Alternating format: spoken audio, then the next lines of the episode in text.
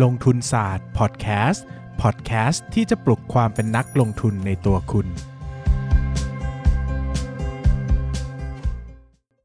สวัสดีครับ ยินดีต้อนรับเข้าสู่รายการลงทุนศาสตร์พอดแคสต์รายการที่จะชวนทุกคนพัฒนาความรู้ด้านการเงินและการลงทุนไปด้วยกัน วันนี้นะครับก็กลับมาพบกับ การล็อกดาวน์วงเล็บหรือเปล่านะอีกครั้งนะครับสำหรับก็เป็นโควิดระลอกที่ 3 ที่ค่อนข้างจะรุนแรงนะครับ แล้วก็ส่งผลมาอย่างชัดเจนนะครับมาอย่างชัดเจนกับฝั่งผู้ประกอบการนะครับ ก็ทำให้เกิดภาพของการเหมือนจะล็อกดาวน์เนาะแต่ครั้งนี้เหมือนจะใช้คำว่าขอความร่วมมือนะครับ หรือเปล่า แต่ก็สรุปว่าก็มีธุรกิจจำนวนมากที่จะต้องปิดตัวชั่วคราวนะครับสสัปดาห์ในระหว่างนี้นะครับ แน่นอนว่ามันต้องส่งผลต่อตลาดหุ้นอยู่แล้วแหละนะครับ เพราะว่าธุรกิจก็คือหุ้นหุ้นก็คือธุรกิจนะครับ วันนี้ก็เลยชวนทุกคนมานั่งตีความกันคร่าวๆ ว่าการล็อกดาวน์รอบนี้นะครับหุ้นไหนจะได้ประโยชน์นะหุ้นไหนจะเสียประโยชน์ แบบเสียประโยชน์แน่ๆ หรือว่าจะเสียประโยชน์อ้อมๆกันนะอะไรอย่างเงี้ยนะครับ มาดูที่กลุ่มแรกที่ผมคิดว่าอันนี้ชัดเจนสุดคือเสียผลประโยชน์แน่ๆ จากจากภาพภาพรวมนี้นะครับ ก็คือกลุ่มที่เป็นธุรกิจที่ถูกสั่งปิด นะสั่งล็อกดาวน์เนี่ยนะสั่งหยุดกิจการนะครับ เท่าที่ผมเห็นแบบชัดๆนะเอาแบบเป็นคือบางบางบริษัทเขามีโครงสร้างใหญ่มากเนอะแล้วเขาก็มีบางธุรกิจเล็กๆ น้อยๆ ที่ไปทำธุรกิจที่ต้องล็อกดาวน์ด้วยนะครับ อันนี้ก็ผมจะไม่ได้ mention ถึงเพราะว่ามันจะเยอะมากนะครับ เอาแต่ตัวที่เราคิดว่ามันเห็นชัดๆเลยว่าได้ได้รับผลกระทบแน่ ๆเลยนะครับ ที่เป็นรายได้หลักของเขานะครับที่ผมเห็นหลักๆ ก็จะมีตัวของเมเจอร์นะครับที่เป็นธุรกิจโรงภาพยนตร์นะครับ อันนี้ชัดเจนว่าได้รับผลกระทบเพราะโดนสั่งปิดแล้วนะครับ แล้วก็มีตัวของสปานะครับ Siam Wellness Group นะที่เป็น กลุ่มระรินจินดา Let's Relax แล้วก็บ้านสวนมาสสาจนะครับที่เป็นกลุ่มสปาและนวดแผนไทย อันนี้ก็โดนสั่งปิดแล้วนะครับ อันนี้คงได้รับผลกระทบต่อรายได้แน่ๆนะครับอย่างทั้งเมเจอร์แล้วก็ทั้งกลุ่มสปาเนี่ยชัดเจนมากว่าถ้าไม่มีไม่ไม่สามารถเปิดกิจการได้เนี่ยตัวรายได้ต้องหายไปได้แน่ๆนะครับไปหายไปแน่นอนอะ่ะอย่างสปานี่ก็ชัดเจนมากว่ารายได้หลักเขามาจากการให้บริการเนาะเหมือนเมเจอร์เหมือนกันก็รายรายได้หลักมาจากทั้งโรงภาพยนตร์แล้วก็ทั้งโฆษณาเนาะมันก็มันก็มาจาก ธุรกิจโรงภาพยนตร์นั่นแหละนะครับ คือถ้ามันไม่มีเนี่ยมันก็คงได้รับผลกระทบเยอะนะครับ กลุ่มที่ 2 ที่มันดูได้รับผลกระทบกลางๆนะครับ ก็คือกลุ่มที่เป็นห้างสรรพสินค้ากับกลุ่มที่เป็นตัวของ ห้างสรรพสินค้ากับตัวของร้านอาหารนะครับ เพราะว่าตอนนี้เนี่ยก็ถูกปรับมาให้กรุงเทพและปริมณฑลเนี่ยอันนี้แจ้งก่อนนะว่าไอ้ที่สั่งปิดเนี่ยมันปิดเป็นแค่กรุงเทพและปริมณฑลเนอะนะครับดังนั้นในหลายจังหวัดก็ยังเปิดอยู่นะครับในหลายพื้นที่ก็ยังเปิดอยู่นะครับคราวนี้ก็เป็นห้างสรรพสินค้าและร้านอาหารนะครับก็ปิด3ามทุ่มเนาะซึ่งโดยทั่วๆไปแล้วเนี่ยนะครับ ถามว่าส่งผลกระทบมากไหม ผมว่าเวลาที่ลดลงประมาณชั่วโมงถึงชั่วโมงครึ่งต่อวันเนี่ยไม่ได้ส่งผลกระทบมากต่อตัวธุรกิจนะครับเพราะว่าจริงๆ แล้วช่วงเวลาประมาณ3ามทุ่มกว่า4ี่ทุ่มกว่าเนี่ยมันก็ไม่ได้เป็นช่วงพีคไทม์ของธุรกิจร้านอาหารกับห้างสรรพสินค้าโดยทั่วไปอยู่แล้วนะครับรัฐบาลประกาศอย่างเงี้ยจริงๆ คือเขาต้องการจะปิดพวกร้านร้านที่เกี่ยวข้องกับแอลกอฮอล์มากกว่า เช่นร้านนั่งชิลร้านผับอะไรก็ว่าไปนะครับ ผับบาร์ร้านอาหารที่เน้นขายแอลกอฮอล์นะครับแต่ร้านอาหารทั่วไปที่คนมากินข้าวกินอะไรพวกนี้นะครับก็ไม่ใช่กลุ่มเป้าหมายที่ได้รับผลกระทบโดยตรงนะครับไอหนึ่งชั่วโมงที่ลดลงในส่วนใหญ่ร้านอาหารก็ปิด4ี่ห้าทุ่มเนาะนะครับเอาแบบดึกๆหน่อยนะในกรุงเทพอะไรเงี้ยนะครับก็ไม่ได้รับผลกระทบโดยตรงขนาดนั้น เพราะว่าเวลามันหายไป 1-2 ชั่วโมงเนี่ยมันก็มีผลกระทบกลุ่มหนึ่งนั่นแหละเช่นบางคนเลิกงาน2องทุ่มเนี่ยเขาอาจจะไม่ได้แวะกินข้าวแล้วนะครับแต่ทั่วๆไปเนี่ยเราก็เลิกงานกันห้าโมงเย็นหกโมงเนาะนะครับมันก็ทำให้ตัวผลกระทบตัวนี้ไม่ได้ดูจะหนักหนาสาหัสมากนะครับเพียงแต่มันจะได้รับผลกระทบในเชิงเซนติเมนต์มากกว่า หรือว่าอารมณ์ของคนมากกว่าว่าโอเค เวลาน้อยอาจจะไม่ไป หรือว่าอาจจะรู้สึกว่าการเหตุการณ์นี้มันเริ่มรุนแรงแล้วนะนะครับก็อาจจะมีการออกจากบ้านน้อยลงนะครับหรือใช้บริการร้านต่างๆเนี่ยน้อยลงก็อาจจะส่งผลทำให้ภาพรวมของรายได้เนี่ยลดลงก็ได้นะครับตัวกลุ่มร้านอาหารก็เช่นอย่างมินเซนเทลนะครับ AU M นะครับพอดพอดอ่าประมาณนี้ หรือว่า S S&P นะครับ รวมไปถึงตัวห้างสรรพสินค้าก็อย่างเช่นเซ็นทรัลนะครับ หรือว่าจะเป็นอันนี้พูดถึงทั้งศูนย์การค้าทั้งห้างสรรพสินค้าแล้วก็อย่างเซ็นทรัลนะครับ CPN เอ่อเซ็นทรัลที่เป็นเซ็นทรัลรีเทลนะครับ C CRC นะครับ CPN นะครับ มี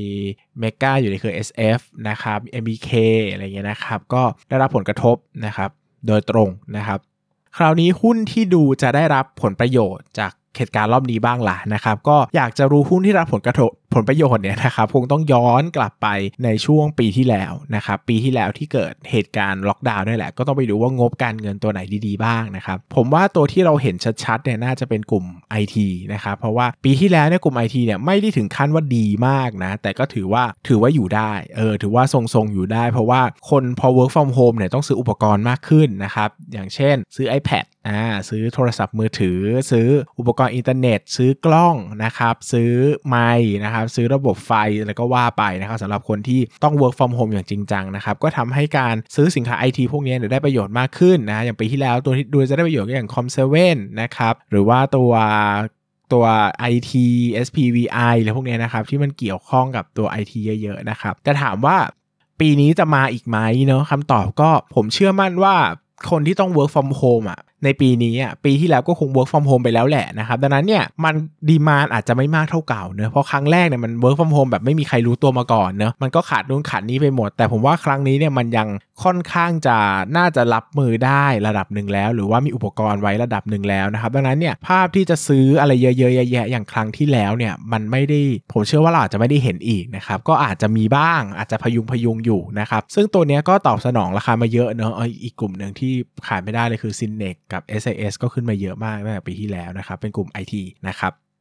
คราวนี้อีกกลุ่มหนึ่งที่คงต้องพูดถึงก็คือกลุ่มโรงพยาบาลนะครับ เพราะว่าก็ขยับ ตัวเคลื่อนไหวค่อนข้างจะชัดเจนในกรอบเวลาที่ผมพูดอยู่เนี่ยนะครับเพราะว่าเนื่องจากเราคงจะเห็นปรากฏการณ์เตียงเต็มนะครับเพราะว่าหลายท่านคงทราบว่าตัวโควิดเนี่ยมันจริง ๆ แล้วเนี่ย facility ในการรองรับผู้ป่วยเนี่ยมันไม่ได้เยอะมากนะครับเพราะว่าโควิดเนี่ยเป็นโรคระบาดที่ติดเชื้อได้ง่ายนะครับยิ่งถ้าตัวผู้ป่วยเนี่ยจำเป็นต้องใช้เครื่องเอ่อเครื่องช่วยหายใจนะครับเชื่อเครื่องอะไรต่างๆ ที่มันมีการฟุ้งกระจายของละอองเยอะๆเนี่ยมันจะทำให้ติดเชื้อได้ง่ายนะครับรวมไปถึงตัวบุคลากรเองเนี่ยก็ต้องใส่ชุดที่มันเป็นชุดป้องกันการติดเชื้อแบบสมบูรณ์แบบนะครับ ทั้งวันทั้งคืนนะครับ รวมถึงต้องมี facility ในการเดินทาง เช่น เราคงจะไม่สามารถเอาผู้ป่วยโควิดมาอยู่รวมกับบอร์ดอื่นได้อะไรอย่างเงี้ยนะครับ ก็ต้องมีบอร์ดแยกพิเศษ มีลิฟต์ขึ้นลงพิเศษอะไรเงี้ยนะครับดังนั้นเนี่ยตัว facility เองของจริง ๆ ของของธุรกิจเนี้ยมันไม่ได้ของโรงพยาบาลมันไม่มันไม่ได้เยอะมากนะครับพอเกิดเหตุการณ์ที่คนเริ่มติดกันเยอะๆเนี่ยมันก็เกิดปรากฏการณ์ว่าเกิดการแย่งเตียงกันนะครับเพราะว่าคนรอบนี้เนี่ยต้องยอมรับว่าการติดโรคเนี่ยมันมาในคนชนชั้นกลางค่อนไปทางสูงเยอะขึ้นนะครับ เนื่องจากคลัสเตอร์ที่ระบาดออกมารวมไปถึงกลุ่มคนที่เกี่ยวข้องเนี่ยมันมีมันมีคนที่มีรายได้สูงเยอะ คนเหล่านี้เนี่ยก็ไม่ค่อยกลัวเรื่องการจ่ายเงินเท่าไหร่เลยหรือมีประกันนะครับ ก็จะแห่ไปโรงพยาบาลค่อนข้างเยอะนะครับ แล้วก็ทำให้ตัวของ facility ของโรงพยาบาลต่างๆค่อนข้างจะเต็มนะคนที่เห็นปรากฏการณ์นี้เนี่ยก็ก็เข้าไปจับจองนะครับหุ้นจนราคาขึ้นมาเยอะนะครับ ซึ่ง มันจะดีขนาดนั้นไหมก็ตอบยากนะครับ เพราะว่าการที่วอร์ดโควิดหรือวอร์ดติดเชื้อเติบโตขึ้นเนี่ยมันต้องแลกมาด้วยผู้คนที่หายไปในวอร์ดธรรมดานะครับ เพราะว่าโรงพยาบาลก็พยายามจะไม่ให้คนธรรมดามาวอร์ดเนื่องจากมาเสี่ยงติดนะครับ ก็รายได้จากส่วนอื่นก็อาจจะน้อยลง คนที่เป็นโรคอื่นอาจจะเลี่ยงกันไปโรงพยาบาล แต่คนที่เป็นโควิดก็แย่งกันไปโรงพยาบาลนะครับ ดังนั้นเนี่ยภาพตรงนี้เนี่ยเราไม่รู้ว่ามันจะ ชัดเจนขนาดไหนนะครับว่าจะดีขึ้นหรือเปล่านะครับรวมไปถึงอีกกลุ่มหนึ่งที่คงจะต้องพูดถึงเหมือนกันก็คือกลุ่มโรงแรมนะครับที่มีการทำเป็น หนึ่งก็คือทำเป็นเหมือนตัวโคกับโรงพยาบาลนะครับสำหรับผู้ติดเชื้อที่มีอาการไม่รุนแรงนักก็จะไปเก็บตัวที่โรงแรมแทนนะครับที่จะโคไว้กับโรงพยาบาลต่างๆเนี่ยอันนี้ก็มีรายชื่อโรงพยาเออโรงแรมออกมาให้เห็นเลยนะครับหลายๆตัวก็อยู่ในเครือบริษัทที่อยู่ในตลาดหลักทรัพย์นี่แหละนะครับก็คิดว่าถ้ามีการกระจายตัวของโรคมากขึ้น และมีการเก็บตัวอะไรต่างๆ อย่างเงี้ยชัดเจนนะครับหุ้นกลุ่มนี้ก็น่าจะได้ประโยชน์เพราะว่าเขาก็อาจจะมีการไปใช้ facility ที่ช่วงนี้ไม่ค่อยได้ใช้เท่าไหร่นะครับดังนั้นเนี่ยวันนี้ก็อยากจะ pick โยนไอเดียไว้ละกันก็กลุ่มที่เราพูดถึงวันนี้มีกลุ่มโรงพยาบาลนะครับ กลุ่ม